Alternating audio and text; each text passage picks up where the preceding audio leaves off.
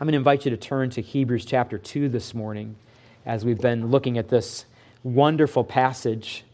A few minutes ago, we sang, How Can It Be? A song that reminds us, if we're paying close attention to the way the verses progress, that Jesus was the creator of all things, and yet he came to earth to save us from heights of bliss to depths of woe. In loving kindness thou didst go. How can it be? That's really the theme we've been exploring in the study of the scriptures on Sunday mornings during the Christmas season. And we've been doing that uh, under the title, Why the Word Became Flesh. And Friday night, if you were with us for our Christmas Eve service, I called your attention to 2 Corinthians 9:15, where the apostle Paul proclaims, "Thanks be to God for his inexpressible gift." The word inexpressible in the Greek language describes something in at least three ways. It's something that is inexpressible. It defies expression. There are no words that can be combined in any language to really give it full expression. It also describes something that is inexplicable, something that defies explanation. You can't really explain why something like this would happen or how it happens. And it also describes something that is inexhaustible.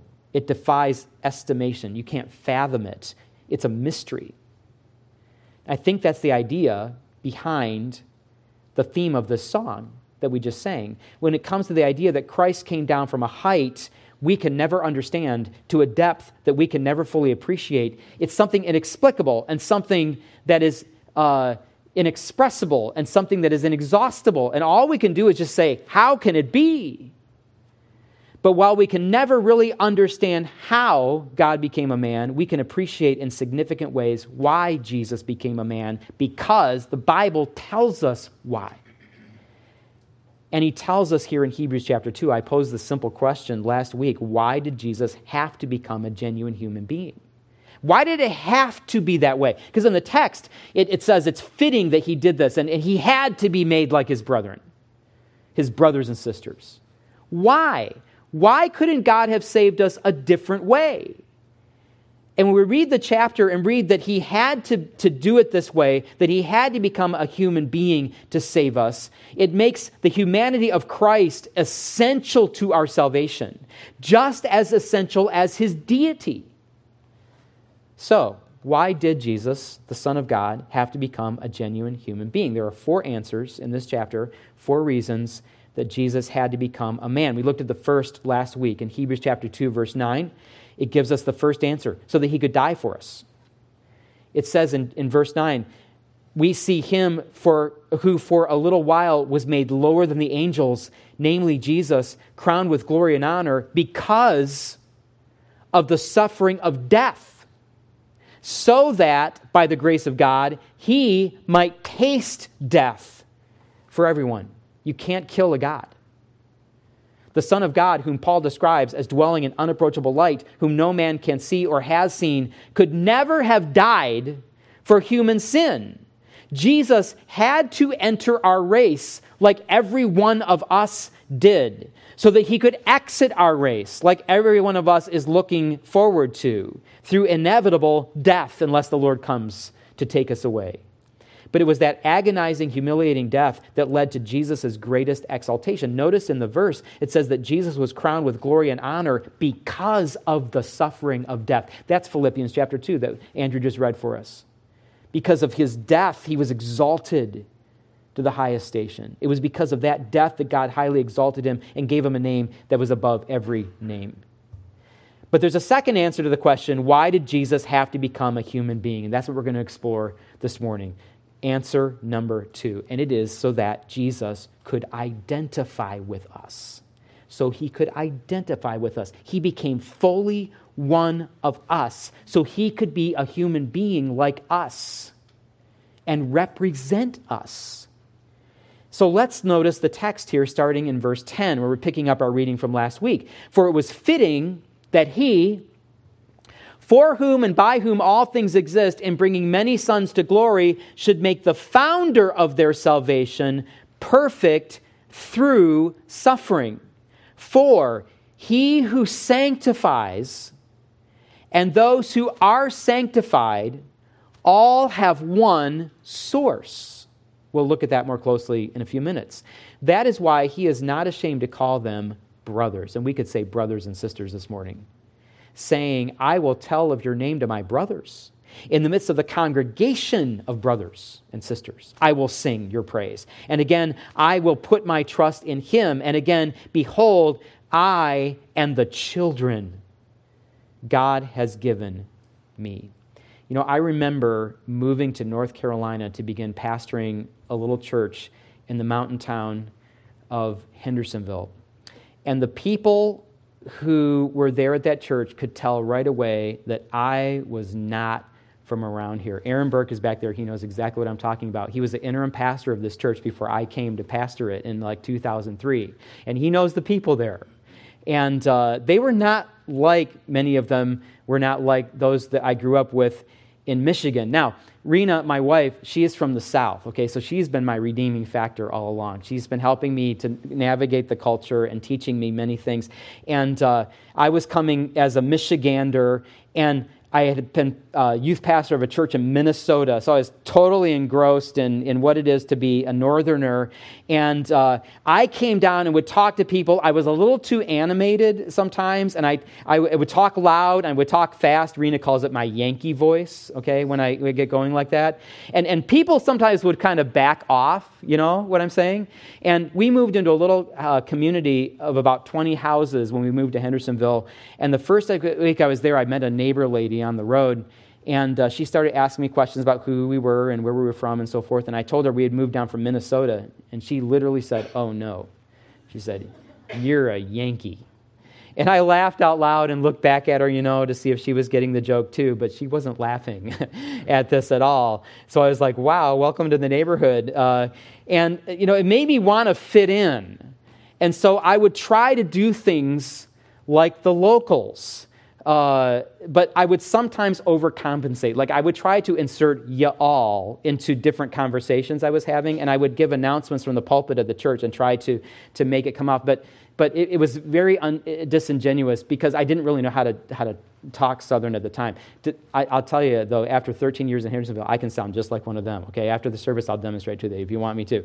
Uh, but it's, it's not y'all, it's not two syllables, it's one syllable, it's y'all. Okay, just y'all. That's all it is, all right? And eventually I picked up on that, but at first I, I, I probably sounded uh, very uh, pedantic and, and just like I was trying too hard. But after being there for 13 years, things came a lot more naturally, and I got used to all of the different things in that little mountain community the winding roads, the ratio of cars to trucks. If you drive a truck in the South, you'll get a lot more respect. Uh, down here, I just have to say that. Uh, sweet tea, understanding what people are saying, but after 13 years, uh, when I accepted the position to teach at Bob Jones Seminary and we left Hendersonville and moved to Greenville, I, I, literally felt like a redneck moving down to the big city. Everybody in Greenville seemed so refined to me all of a sudden because we had just sort of enculturated up there, and that was where we felt like we fit in. In fact, uh, you know, we got our car stuck already on the gravel road that's our driveway, and we got hung up there, and so like the wheel was hanging off, and I was like, what am I going to do about this? And I met my neighbor that way, Cecil uh, who drove by and he goes, I got some four wheels wheels up there and I can, I can chain that thing. We can pull you right out. And I was like, I'm home. oh, this is, sounds great. We're, we, we moved a little bit, a little bit closer to the mountains and, and, and uh, we, we now feel like, okay, we know the language around here. We fit in right away. But you know, that's probably true no matter where you go. If you move to a different part of the world and you're not from around there, then you can live in that place the rest of your life and you can make great friends and know the people. But in some sense, you will always be an outsider. In fact, there are some places you can go where you're not even really considered uh, part of the culture there unless not not even if you were born there you're not your parents or your grandparents had to be born there if you're going to be counted as a native of that area but I want you to compare this common idea that we have in moving to a new area with Jesus leaving heaven to come down to earth. I want you to understand he didn't just disguise himself with flesh and blood so that he could fit in. he didn't just appear to be human, trying to acclimate to a culture. Jesus became a native of our race. He became a literal human being. He became one of us. He became a native of planet Earth. His conception was unique. He was born a virgin, but his birth was entirely human. In fact, he was so genuinely human that it wouldn't occur to people who met him that he was anything but human. Have you ever thought about that before? Jesus performed miracles. He would teach with this great wisdom. And people were astounded by his teaching. The Gospels say so. But nobody ever thought, wow, this must be a God. He can't be, he can't be human. Nobody ever says that. In fact, remember what happens in Matthew 13 when Jesus comes to his hometown of Nazareth and he teaches in the synagogue and performs some amazing miracles. Do you remember how the town, his hometown, responded? They were offended by him. Matthew 13 says that they asked, Where did this man get this wisdom? and these mighty works. Isn't this the carpenter's son? Is not his mother called Mary and his brothers and James and Joseph and Simon and Judas? They're, they're not, they aren't, and his sisters, aren't they with us? Where then did this man get all these things? And they took offense at him. Jesus bothered them because in their minds, he was a regular citizen of Nazareth, like everybody else from, from, from that town. Jesus had grown up running and playing with their children. He had attended the local yeshiva with all the other boys. And then he shows up acting and doing things that the Messiah would do when he came. But he couldn't be the Messiah, they thought, because he's just like us. There must be some trick to it. He must be deranged or something. And they didn't like it, they were weirded out by it because Jesus, in their eyes, was just like any other human being. He didn't have the right to be the Messiah. He was no different than they were, he th- they thought. In fact, whenever Jesus declared himself to be one with the Father, co equal with God, the religious leaders tried to execute him for blasphemy. For how could a human being declare himself to be God? We see this over and over again in John's gospel. In John 10, for example, uh, this uh, occurs where Jesus says, I and my Father are one. And then in verse 31, the Jews, in a rage, pick up stones again to stone him. Whenever Jesus starts talking about, there are critics of the, of the Gospel of John who say Jesus was never claiming to be God. Well, tell that to the Jews who were listening to him. We're always running to get stones whenever he started talking to, to stone him for blasphemy. And that's what happened here. And Jesus says, Wait a minute, I've shown you many good works from the Father. Which of these are you going to stone me for? And they answered in John 10 33, It is not for a good work that we are going to stone you, but because for blasphemy, because you, being anthropos, man, human being, you being anthropos, make yourself theos. You being a human being, make yourself God.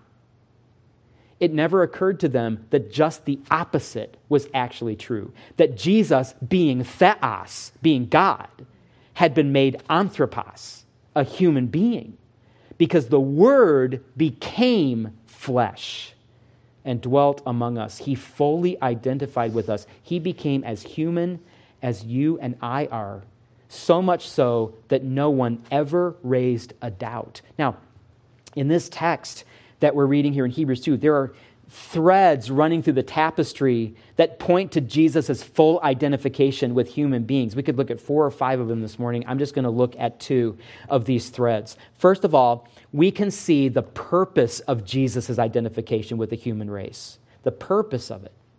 So look at verse 10, if you will. It says, It was fitting that he, for whom and by whom all things exist, in bringing many sons to glory, should make the founder of their salvation perfect through suffering. The reason stated in verse 10 that Jesus became a human being is to bring many sons and daughters to glory or to give them salvation completing or perfecting the mission through his suffering on the cross. Why was it necessary for Jesus to become a human being in order to bring many sons and daughters to glory? Well, the answer is bound up in this word you see in the middle of that text Jesus is the founder of their salvation, the founder who secures salvation for them. The word founder in verse 10 is this Greek word archegos. Some of you have it translated in your Bibles as the author of their salvation. Some of you have it the captain of their salvation. Some of you might have a translation that says the pioneer of their salvation. There's another translation that says the originator of their salvation. Do you get the idea that there's considerable discussion about how this Greek word ought to be interpreted in the English language? But if you want to get at the heart of what the word means, here is the word I would suggest for you that Jesus is the champion of our salvation, the champion who secures our salvation. The word archegos is actually a military term.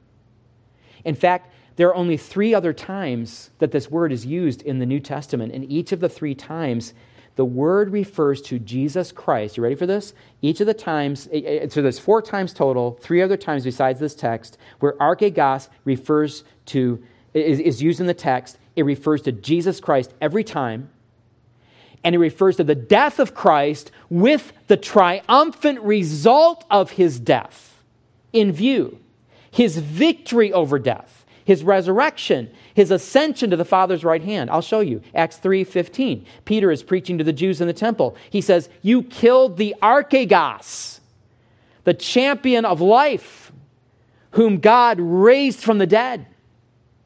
And Acts 5:30 30 and 31, uh, Peter again is preaching. He says, The God of our fathers raised Jesus, whom you killed by hanging him on a tree. God exalted him at his right hand as the archegos, the champion and savior, to give repentance to Israel and the forgiveness of sins. And I believe most, if not all of you, are quite familiar with this next text, Hebrews 12 2. Looking to Jesus, the archegos, the champion and perfecter of our faith, who for the joy that was set before him endured the cross, despising the shame, and is now seated at the right hand of the throne of God. You see, every time this word archegos is used in the New Testament, it refers to Jesus who goes to war against death and Satan and sin, defeating an enemy that we could never conquer on our own. And he emerges victorious from the grave to receive his inheritance as the king at the Father's right hand. That is why I think the word champion gets at the idea in the context. Jesus is our champion in that he fought the battle, standing in for us as one of us. That's why he had to become human. This explains it. He had to stand in for us. He had to fight against sin and death and Satan as one of us. You want a, you want a visual image of this battle? I'll tell you I, what I think is a perfect visual image. 1 Samuel 17. You don't have to turn there, but it's the story of David and Goliath. This is where David defeats Goliath on his path to becoming king. He's already the anointed one. He, he hasn't yet ascended to his throne. And here he's facing Goliath. We see David in this chapter, 1 Samuel 17, as an obscure, unnoticed shepherd. You realize that, right? The brothers are all there. David's not even at the house, he's out in the field keeping the sheep. He's obscure, he's not paid attention to, sort of like Jesus in his coming. Yet he's anointed to be king of God's chosen ones.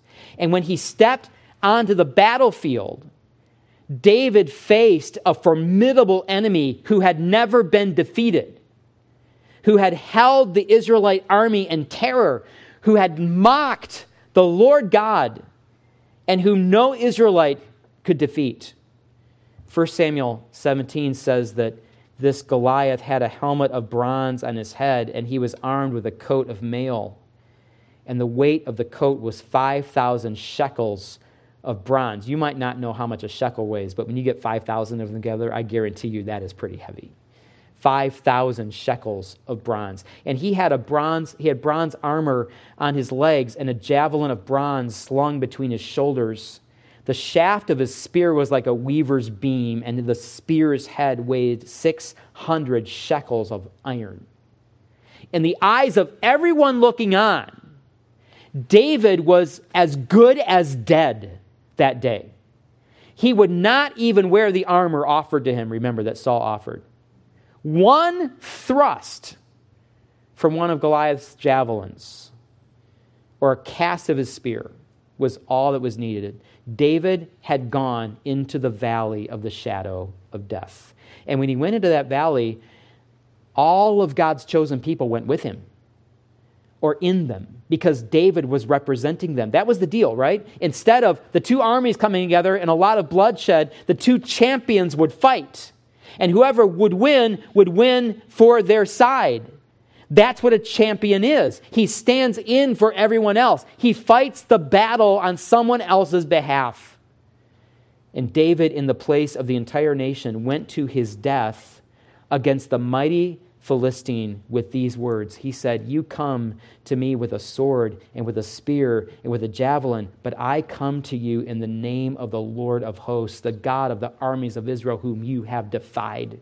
David said, This day the Lord will deliver you into my hand, that all the earth may know that there is a God in Israel, and that all this assembly may know that the Lord saves not with sword and spear, for the battle is the Lord, and he will give you into our hand. And you know the rest of the story. David and the Philistine ran at each other, and David attacked with a method of warfare that might have seemed very foolish and self defeating against anyone who was looking on when you saw what Goliath was running with a sling and a stone against his mighty weapons. But David won. And just as David went into the valley of the shadow of death with a Philistine warrior and emerged victorious in the mighty power of God, that is what Jesus Christ, David's greatest son, did for us. He was born in obscurity among other brothers, yet he was the anointed one, the Messiah, anointed as king of God's people. He succumbed to death, Jesus did, when he died on Calvary's tree, only to emerge victorious over our ultimate enemy. And when Jesus did that, as our representative, he became the champion of our salvation when he died for our sins and rose again, we rose with him. We died with him. We rose with him. This is a common theme in Paul's theology. His death is our death. His new life is our new life. His glory is our glory. And we live forever because he lives forever, not because we were zapped with foreverness. It's because we're in Christ and he is our representative. That is why Paul can declare, Thanks be to God who gives us the victory through our Lord Jesus Christ, our champion. That is the purpose of Jesus' identification with us by becoming a human being, so he could represent us and be our champion. Now, there's one final thread that I want to look at this morning. It's an idea running through the passage that we have to see, and that is the extent of Jesus' identification. How, how willing was he to identify with us? If the purpose of his identification is to be our champion, what is the extent of it? How far does it go? And again, the answer is in these verses, 10 through 13, where this identification is spoken of, I want you to notice, in terms of familial relationships. Notice in verse 10 that it is God the Father who brings many sons to glory because of the suffering of Christ Jesus. So, this is a reference to the fact that we as believers in Christ are the sons and daughters, the children, if you will, of God. And then notice verse 11. He says, For he who sanctifies and those who are sanctified all have one source. Jesus is the one who sanctifies, he makes people holy. And those who believe in him are those who are being sanctified. They have, they've been made holy positionally. They're, they're looked at in the sight of God as perfectly holy, and they're becoming holy in their practice. That's what believers do. And that is because of the work of Christ. If we were not perfectly holy, we could never stand before God. But notice that Jesus Christ, the sanctifier, and the sons and daughters of God, we who are sanctified, all have one source. Well, what does that mean? We could put it this way they are all of one stock, they are all of one race. They share a common blood. I would go a little bit further. I think it's even more than that. Here he appears to be referring to them not only as those who share a physical bloodline with Jesus Christ because they're both human, but because Jesus suffered and died for them as a human being, they also share a spiritual relationship with Jesus Christ. If they have put their faith in him. Now, how many times have you been in a conversation with somebody and you're introducing people and somebody says, you know, is that your brother or sister? No, no, no, we're not related. And then somebody else will speak up and say, well, we are all related, really. We're, we're related in Christ. We're brothers and sisters in Christ. And that is true. And Jesus taught that even in the Gospels. And, you know, for some reason, we take that as the lesser of the two kinds of relationships sometimes. As if being spiritual related is not as intense or as important as being related by blood. But in the Bible, it's actually the reverse. The real relationship, the eternal relationship, is the one that is going to matter in the end. It's not the blood relationship only, but the fact that we are related to Jesus Christ. When, when, in, when this life is a distant memory, and I'll tell you, it's going to be very soon, then we will have this spiritual relationship with one another and with Jesus Christ. And Jesus Christ became one of us. He became related to us by blood so that he could die for us, so he could take our place in his death and resurrection, so that we could become spiritually related to him. He is our brother in Christ because he is Christ, and we are related to him definitely and, and closely. Now, I want you to notice as we continue in verse 11 that it is because of this common bond that Jesus Christ shares with the children of God the Father that he is not ashamed to call us brothers or sisters. He's not ashamed of us. Look at verse 12. He says, and here he's citing the Old Testament, we call it Psalm 22, verse 22. He says, I will tell of your name to my brothers. In the midst of the congregation, I will sing your praise. And again, and now he's quoting from Isaiah 8, a snatch from verse 17 and a snatch from verse 18. I don't know that the author knows that we have them divided up into verses like we do nowadays, okay? But uh, so, so that's why there's a crossover there. But he takes apart from verse 17 and apart from verse 18. I will put my trust in him. And again, he says, I and the children I, behold, I and the children God has given me. That is, the children of God whom God has given to me. Now, I want to say a word or two about these Old Testament texts the author is quoting. Because the authors of our New Testament knew the Hebrew scriptures, they knew their Bibles. They knew them so well. They would often quote scriptures that would have never occurred to us to prove their point. Sometimes if you're reading and, and it says, well, the prophet said, and uh, the New Testament author will quote a verse, and you're like, wow, I never would have thought that to apply that from the Psalms, or I never would have thought to apply that from, from uh, the Pentateuch. And yet the authors do. They know the context of the Old Testament and what they're saying. So, do you remember what Psalm 22 is? Psalm 22 is a prophetic psalm about Christ. In fact, it's probably the most prophetic of all the Psalms. The opening words of Psalm 22 are the words that Jesus Christ cried out when he is hanging on Calvary's cross Eli, Eli, Lama Sabachthani. My God, my God, why have you forsaken me? Why are you so far from saving me? From the words of my groaning. Oh my God, I cry by day, but you do not answer, and by night, but I find no rest. This is a psalm of David, but it is put prophetically on the lips of Christ in the New Testament. And also, as we read it, we, we, we realize how strikingly close to the life of Jesus Christ Psalm 22 is.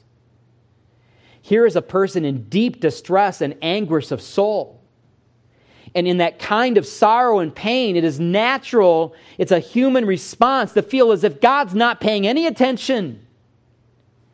Yet the author is unaware, I think, the author of the psalm, of how distressed a person can actually be if you look at the distress of Jesus Christ on the cross, suffering for our sins in excruciating agony. These same words wrung from his heart because they express the human emotion he was experiencing. And this cry is fitting on the lips of Christ because, like so many of the Psalms, the cry turns from pain and sorrow to hope and rejoicing. So let's keep reading. Look at verse 3. He says, Yet you are holy, enthroned on the praises of Israel. In you, in you, our fathers trusted. They trusted, and you delivered them. To you they cried and were rescued. In you they trusted and were not put to shame. So the first stanza of the psalm, which is verses 1 and 2, is a cry of distress. The second stanza, verses 3 through 5, is a confession of hope. And if we were to continue reading the psalm this morning, which we're not going to read the whole thing, we would see this pattern repeated a few different times a cry of distress, focusing on the pain and sorrow, and then a confession of hope as the Lord is trusted. But there is a point in the psalm, verse 21, where the author declares, You have rescued me. Do you see it there? I gave you the whole context there. I'm just looking at verses 21 and 22.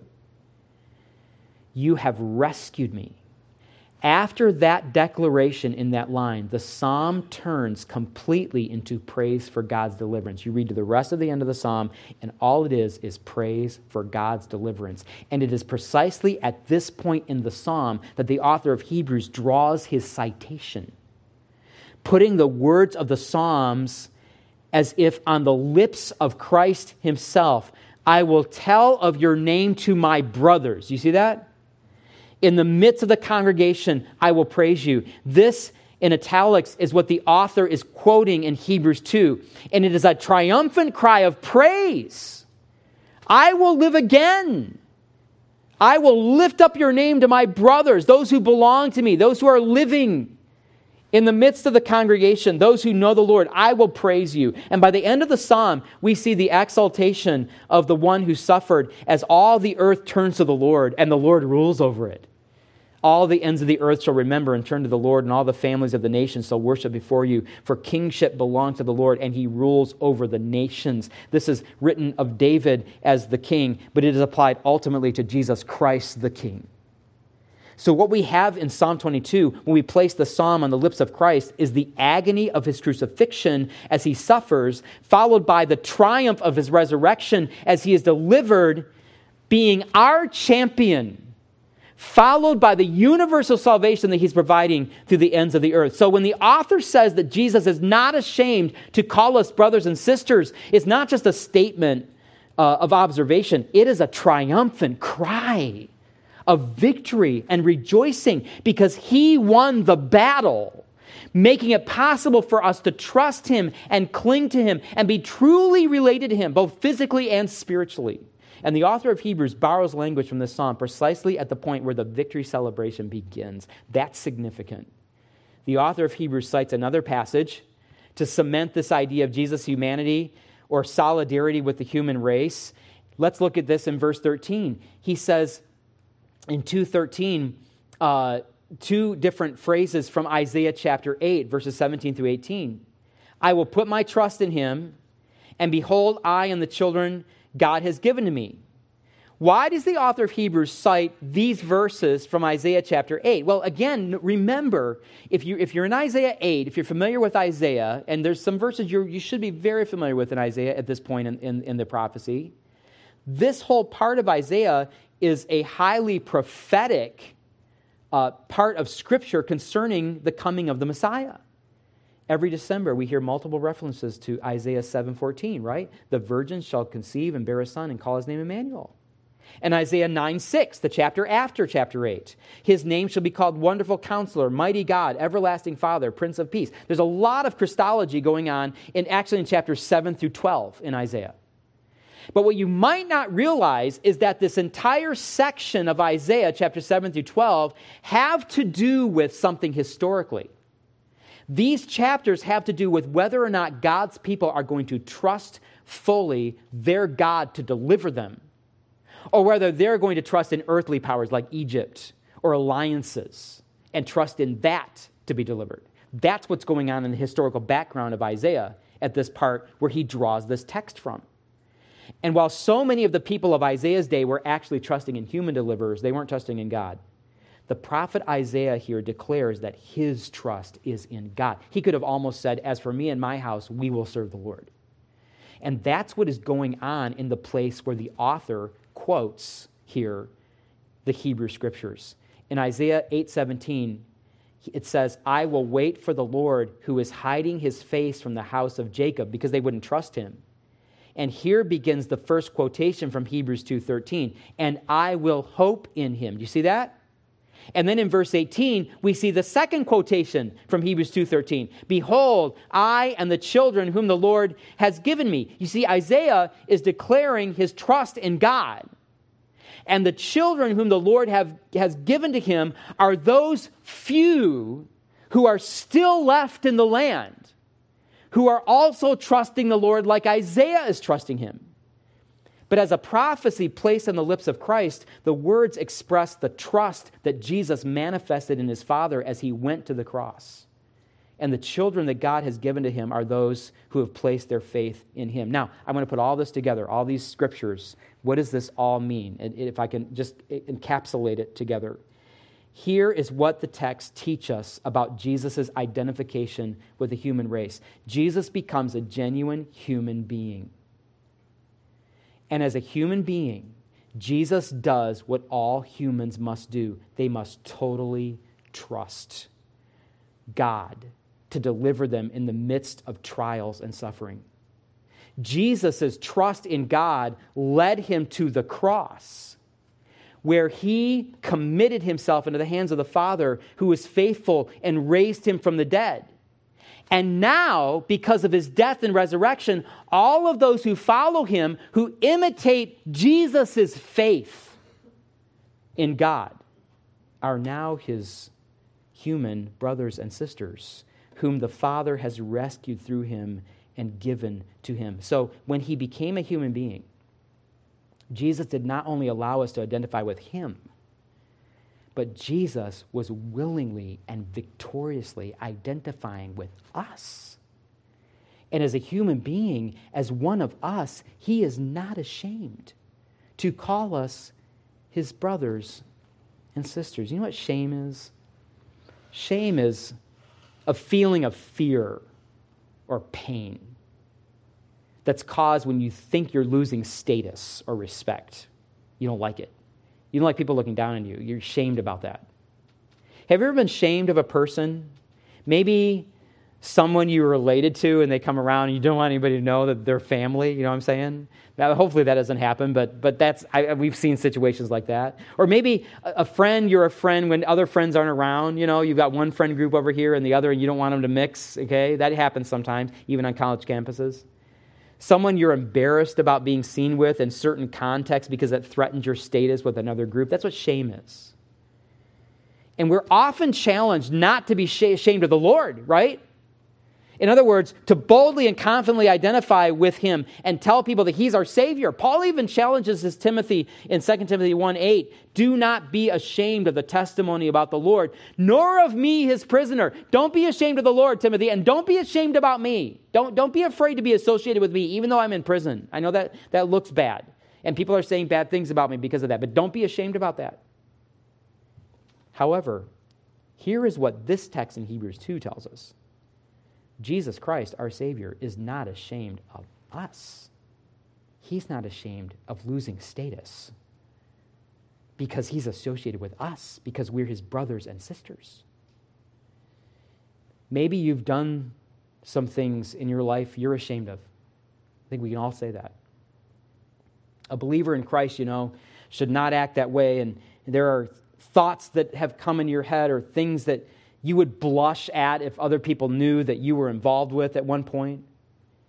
And we know that our church family is a place where, of all places, we ought to be able to confess our faults one another, share with one another. I don't think that means, by the way, you stand up and say everything that's wrong with you in front of the whole congregation. I think it means you find relationships that you can be honest with, with people and pray with one another and encourage one another. That should be the place that we can do that. But we still struggle with status, even, even in church where we're not supposed to. We struggle with, with uh, you know, what people might think about us and we keep up a good appearance. But in our quiet moments, sometimes we do not think very highly about ourselves. And maybe you're here this morning as a genuine believer in Christ, and there are things that you could say, I'm ashamed of. How could the Lord accept me? How could God love me? God is speaking to us in this text. And you know what he tells us? He says, The Lord, our Savior, is not ashamed of any of the Father's children, his brothers and sisters whom he has sanctified with his own blood. If we were around, he would say, Come over here. I want you to meet my brother. I want you to meet my sister. He is proud of us. Do you realize that when it comes to status, we literally share in the status of Jesus Christ? We don't, we don't share his status. There are things about Jesus as God that obviously we can never think about sharing, but we share in that status. The Lord Jesus became one of us so that he might conquer our sin and death for us and cleanse us. And when he arose from the dead, he ascended to glory at the right hand of the Father. Why? So that he could bring many sons and daughters to glory with him to share in that.